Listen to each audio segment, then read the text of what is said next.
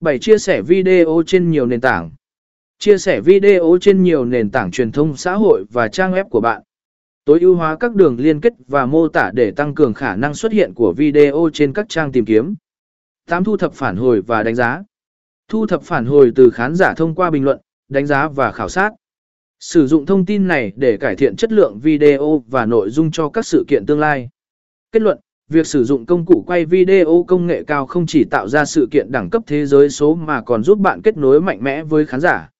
Tối ưu hóa nội dung video cho SEO là chìa khóa để đưa video của bạn đến gần với người xem mục tiêu và tạo ra ấn tượng mạnh mẽ trên Internet.